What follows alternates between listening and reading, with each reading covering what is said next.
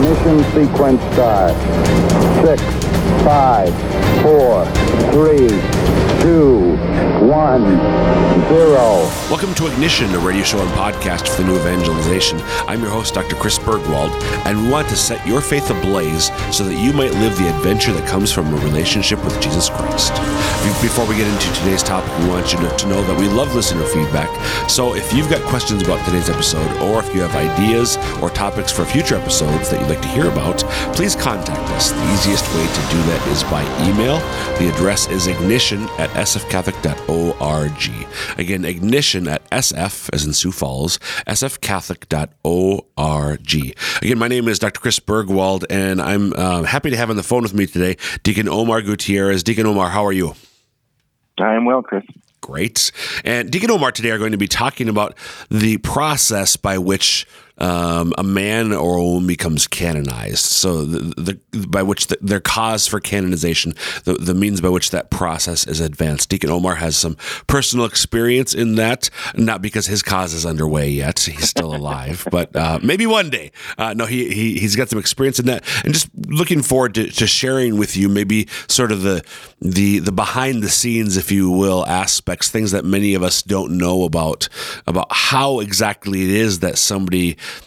um, got, becomes canonized, what, what that process entails. So that's what we're going to be talking about today on Ignition. If you've never listened before, again, my, my name is Dr. Chris Burgwald. I am the Director of Adult Discipleship and Evangelization with the Catholic Diocese of Sioux Falls in eastern South Dakota.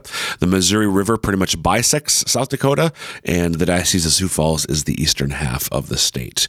Um, been married to Jermaine for 20 plus years. Uh, she's from Ohio. I'm from Minnesota, but all five of our kids are born and raised here in sunny Sioux Falls, South Dakota. I, I don't know if it's mm-hmm. sunny right now, but it will be uh, because it's the plains. So, Deacon Omar, would you mind introducing yourself to our listeners if they haven't heard of you before? Uh, no, not at all. Um, so, uh, Deacon Omar Gutierrez, I um, live and work in the Archdiocese of Omaha. Um, I have been working for the church for about 19 years. I'm the um, president and co-founder of the Evangelium Institute, uh, an apostolate founded here in the Archdiocese to work with Catholic adults uh, and focusing on Catholic school teachers. Um, but more importantly, I'm happily married to Miriam, um, 15 years, 16 years this summer, and uh, we have four kids and a fifth on the way, uh, due uh, in early April of 2020. Um, and uh, Chris and I go way, way back. Way, way, way, way, way back. Um, I mentioned my wife's from Ohio. You're from Cleveland. Did you ever go swimming in Lake Erie? Did I ever go swimming in Lake Erie? No, because when I was growing up in Cleveland, it was still toxic.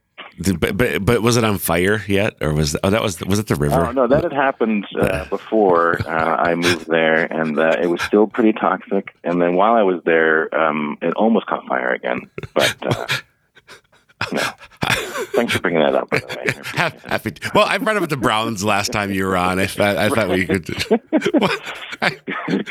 keep going that way. Yeah. How is it with LeBron? Got no, I don't know. Okay, all right. Um, enough with sore Cleveland subjects. Um, let's talk about something uh, happier than that the process by which uh, man or woman um, becomes canonized so Deacon Omar first uh, why don't you, you talk before we get into the details of the process mm-hmm. your own personal familiarity and experience with the process for a cause of canonization yeah, so um, uh, many listeners may have heard of uh, Father Edward Flanagan, who's the founder of Boys Town. There was that famous movie, of course, um, uh, that won an Academy Award about his life.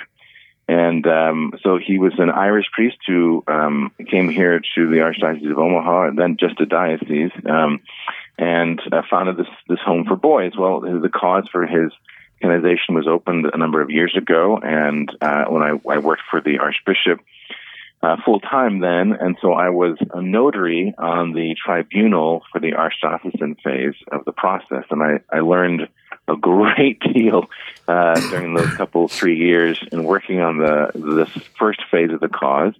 And um, uh, I'd like to share some of that knowledge and then just some general information about how the process works. And why? So I'm, I'm, i know you've talked about this with, with others before. Um, what if somebody's listening to this and be like, okay, wait, wait, why, why should I? They're they're about ready, Deacon Omar. They're about ready to turn the dial because you know the yeah. radios still have dials. They're about ready to turn the dial. They're about ready to to to skip this archive this episode of Ignition. Why should they keep listening? Uh, they should keep listening because one of the things that um, I learned and I thought was absolutely beautiful about our process is the degree to which the church will go in order to make sure that we have confidence that when we pray to these people, when we look at their lives, that we're doing so in integrity, um, and that we're often the church is offering us these beautiful examples of what it means to be a Catholic in your life right now. Um, and that's what I got from from learning about the process, and that's what I sort of share with people when I go talk about it. Great, yeah, I, I think um, they are models of holiness. We we we, we seek their intercession, um, and they are models of holiness. So we should make sure that they lived holy lives, and and the yeah. process does that. Yeah. So so tell us tell us what we need to know about the process for canonization, Deacon. Sure. So uh, the first thing is that somebody needs to die, right? Um, so Somebody's got to die. I mean, it's just yeah, you know, somebody's yeah. going to have to die here. so once that person has passed away, um, there's a, a, grace period, let's say about five years or so, which can be waived if, if the the people ask for it and the Pope decides it. But um, there's usually a grace period where you, you're not allowed to start a cause right away. Um, as soon as the person dies, you have to wait a while. Um, and uh, one of the things that'll sort of come up here is there are a lot of um, particular aspects of way, about the way the church does the investigations, um, and that comes from uh, centuries, millennia, really, uh, thousands of years of experience on how to to look at saints. Um, and it, it, was in the year 1234 the church finally said we need to have like a formal process because what was happening before is you would have local people or a local bishop just declaring people saints right. with maybe not a lot of uh, proof, or maybe because they like the person, or for other reasons.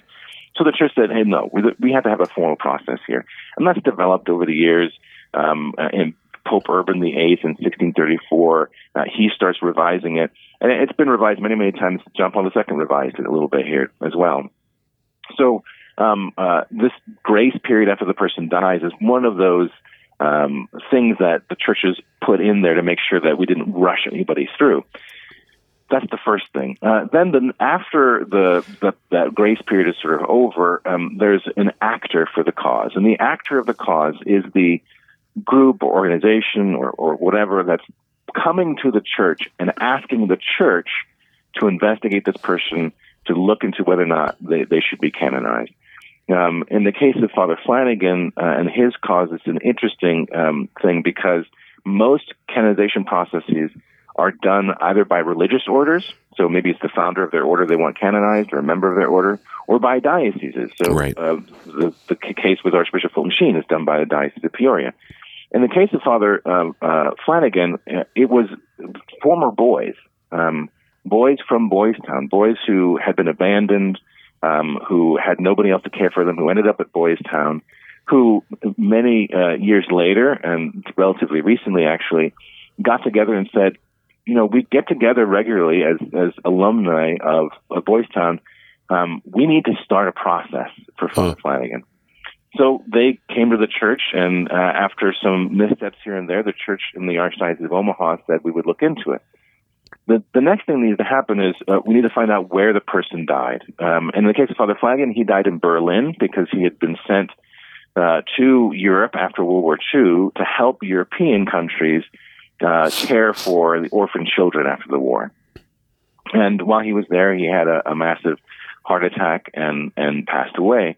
So because he died in Berlin, uh, the Archdiocese of Omaha had to ask permission of the Cardinal Archbishop of Berlin to take up the charge, uh, the cause uh, the Arch Cardinal Archbishop said, yes, go ahead. And so then we started the process. The first step in the process then is then getting a tribunal together. And the tribunal includes somebody who represents the bishop, uh, includes somebody who is called the promoter of justice, who has to be a canon lawyer, And this person's job basically is to make sure that everything, every T is crossed, every I is dotted, that we really investigate this person's life. Um, uh, the notary, which is what I was, who's there to kind of make sure everything sort of runs along efficiently, and then some copyists. And the copyists are there in order to make sure that all the uh, interviews and things are copied down and copied correctly, and so on and so forth.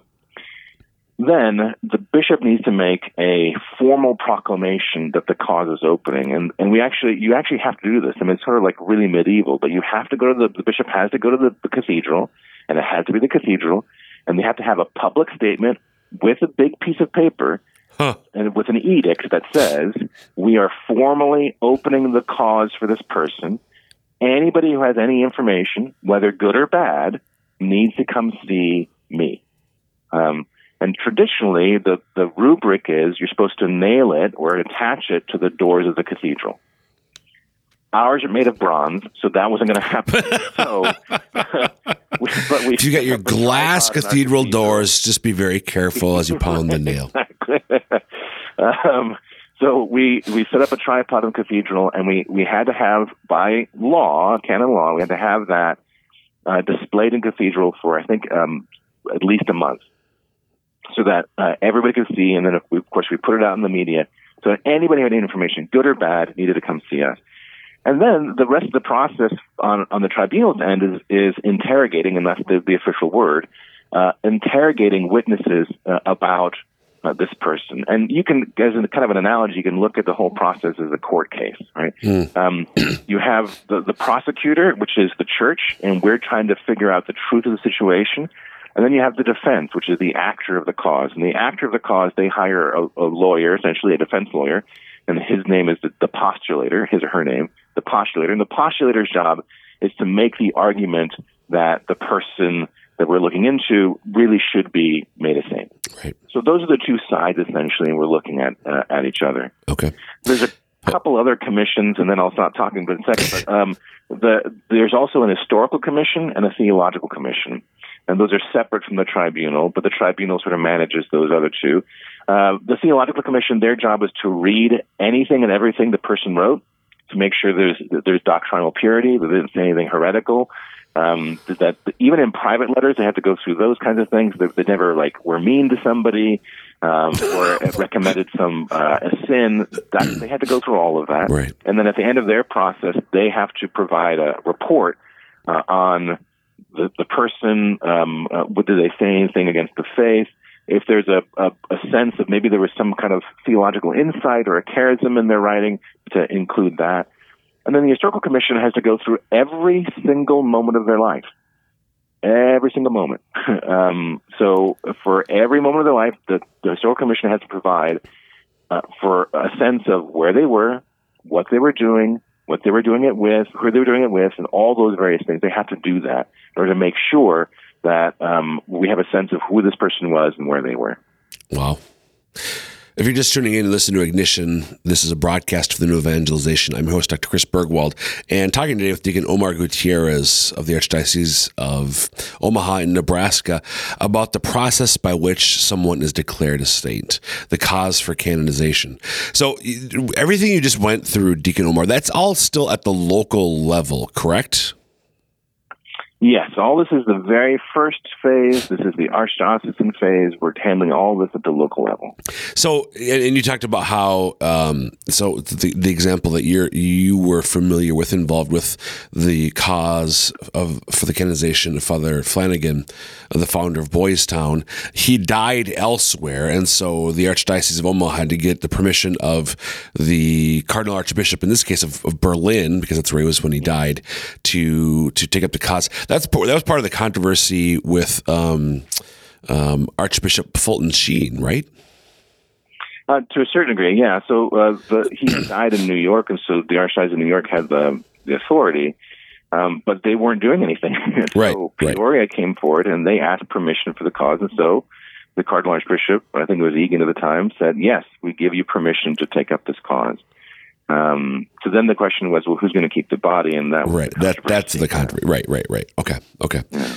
Um, so so there's all this investigation, and, and you talked about um, the last things you were talking about. There was the historical commission, the theological commission, evaluating everything insofar as it's recorded um, that this this man or woman said or did to make sure that it's it's heresy free, to make sure they weren't mm-hmm. some secret egregious sinner, um, that sort of thing but they were still a sinner, though, right? I mean, there's yeah. there's no expectation of them to have lived a sinless life. So, what's sort of the?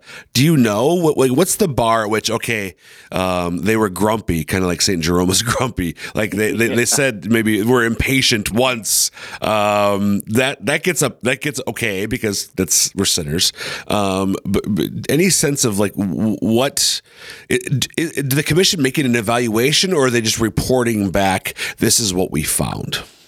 Yeah, good question. So, what the tribunal does in its interrogations is we have a number of questions, and in our case, I think we had, I think something like 400 questions for each uh, interrogate uh, person we were interrogating, uh, each witness, uh, and um, first of all, there was a lot of biographical stuff that we would ask them, and some of these people didn't know any of that stuff. They were, you know, uh, we interviewed people who were in their 80s um, who were, you know, 12 when they knew Father Flanagan.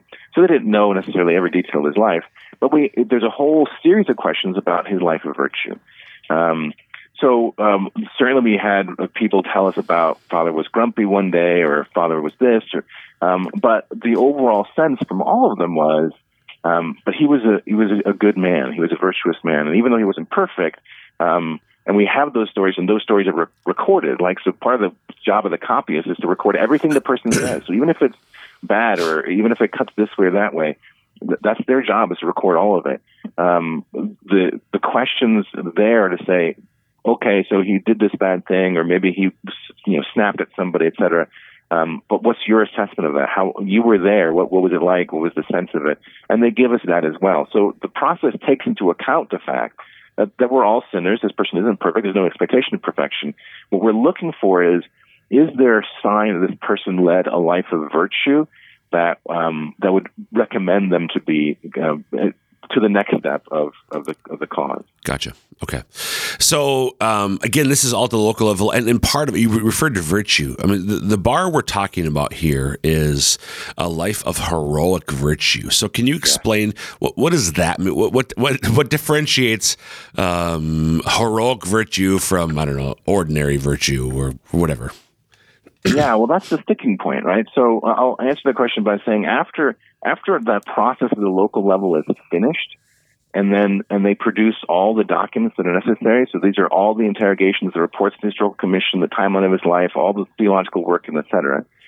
All that stuff is put into um, boxes and sent off to Rome, uh, and Rome then binds those things. Uh, the um, the job then is of the postulator, who's like the defense attorney for the actor. The postulator takes all that information and then he writes what's called a positio. And the positio is basically the case for canonization. Okay. And the purpose of the positio is to argue that the person that we're talking about led this heroic life of virtue.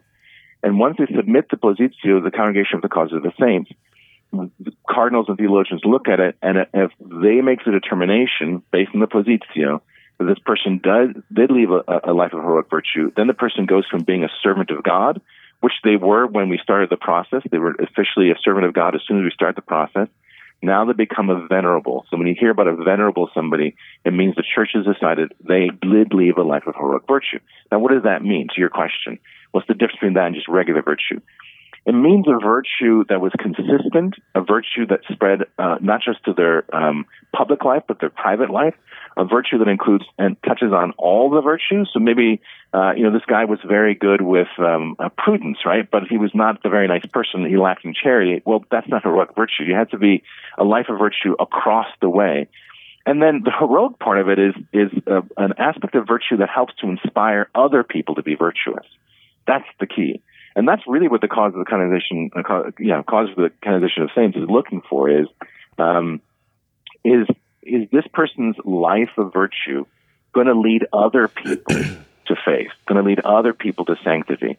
Um, and in the case of Father Flanagan, for instance, we could say really quite definitively that it did. We know of at least three other causes for canonization of other people who say that they were inspired to do what they did because of Father Flanagan. Wow. Um, so, it, does their life of virtue inspire other people to be virtuous, other people to be holy? If so, then that's a great indicator of heroic virtue. So, and then, so beatification and canonization are the two last steps. And, and what people, yeah. if they're familiar with those steps at all, they probably know that those each require a miracle that, that has occurred that can be attributed to somebody seeking the intercession of this venerable. So, um, right. whoever this man or woman was, somebody prays to them for some some usually cure of some medical condition, whatever, and there, there's a miracle that happens. And then there's the whole process of establishing what's actually a bona fide miracle. Um, yeah. Is there any apart from the the the miracle though, Deacon? Is is there anything else um, that that happens at those two final stages, or is all the investigation that you've just been speaking about is that basically complete at that point? Good question. Yeah. So all of that investigation is completed. Once the church says the person is venerable, um, really the only thing we're waiting for at that point are, are miracles uh, to occur. Um, uh, because the church has determined that, yeah, this person led a life of heroic virtue. In other words, they inspired other people to be holy. Uh, and so now the only question is, is this person in fact in heaven? Um, which is what the miracles are attempting to sort of demonstrate that this right. person is in fact in heaven. Um, and I, I got to be part of a couple of, of tribunals to investigate alleged miracles as well. And and one of the things that I was really heartened by in the the first process, the archdiocesan phase, and in the miracle process, is just how rigorous the standards are. It's a really high bar the church sets. There can be no wiggle room. Uh, you have to be absolutely sure there's no medical explanation for whatever it is the alleged miracle is. Um, and so you, you go through that whole process, um, and uh, once that process is determined at the at the tribunal level, it's sent to the Vatican. They have their own experts. They look it all over, and then it's sent to the, the Pope's desk for final approval. But one of the things that people aren't always aware of is that uh, yes, you need one miracle to become uh, a blessed. Um, this the next miracle, the miracle for canonization, has to happen after the person has been named blessed. Oh, uh, it can't happen before. Yeah. Uh, so uh, that's the trick. And so when people often ask, well, how long does the canonization process take? It's really, literally up to God. Yeah. Only He's a, you could do all the work and all the, the, the, the recording and interviews, etc. But it's really up to God, and He's the one who determines whether or not He's going to grant a miracle through somebody's intercession. Uh, and that that last miracle that happens after they're beatified, that's the miracle that then gets them to be uh, a saint. The Pope being the Pope, and it's good to be Pope, he can waive the last miracle if he wants. Um, uh, we already have one that's gone through the process, and made him blessed.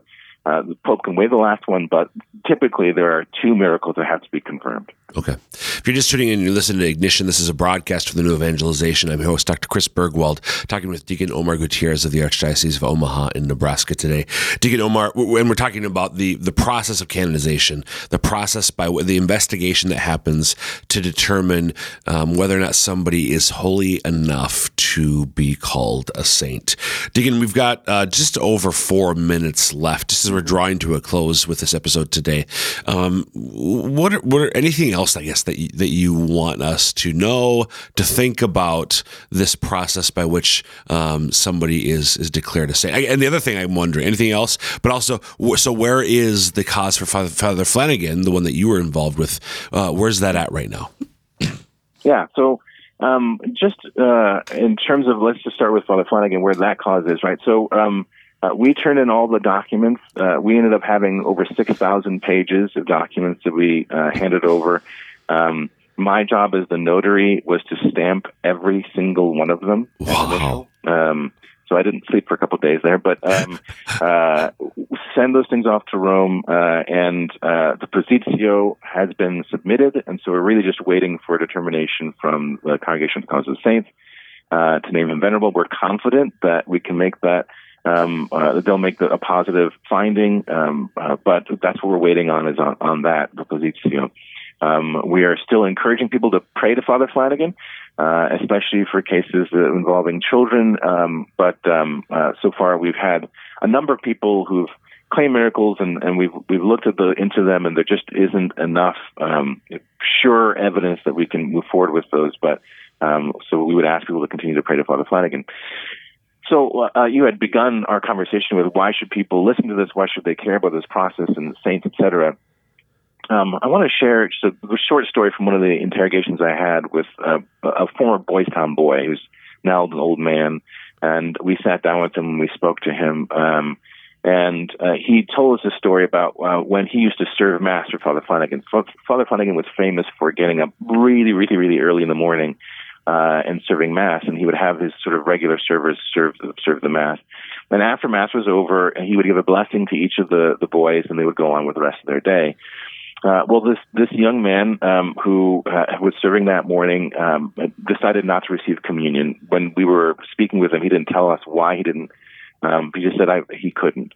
Uh, and Father took note of that. And so after Mass was over, and the young man came up to him and knelt before him for the blessing, um, Father put his hands on his shoulder and he said, Dear, because he called all the boys dear, he said, Dear, don't you know that you have everything here that's necessary to become a saint? And what I love about that story is um, that's true for all of us. Uh-huh. For all of us, we have what's necessary in our lives to become a saint because sanctity is is a, available to all of us. It may not look like Father Flanagan's sanctity, uh, there may not be another human person in the world who hears about our sanctity. We may never have a cause opened for our sanctity or canonization. But that sanctity, that holiness is available to all of us, regardless of our background, regardless of our state in life. We are all called to be saints. We have everything before us. Um, we need to pray and trust in prayer that the Lord is providing those graces for us, and we just need to be open to them and to follow them so we can be more faithful followers of Him and draw other people to Him.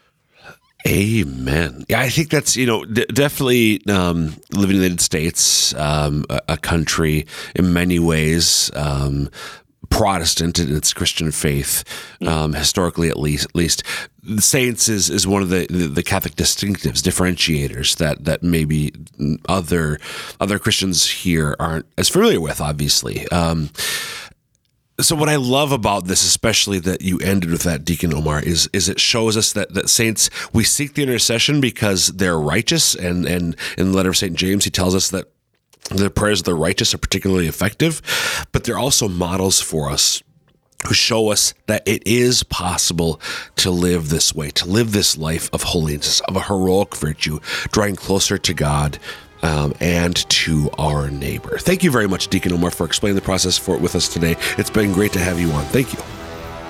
My pleasure. Thank you. And that wraps up this episode of Ignition. Again, you can email us ignition at sfcatholic.org with any thoughts, questions, or ideas for future episodes. Until next time, dear listeners, may Almighty God bless you, the Father, the Son, and the Holy Spirit. Amen.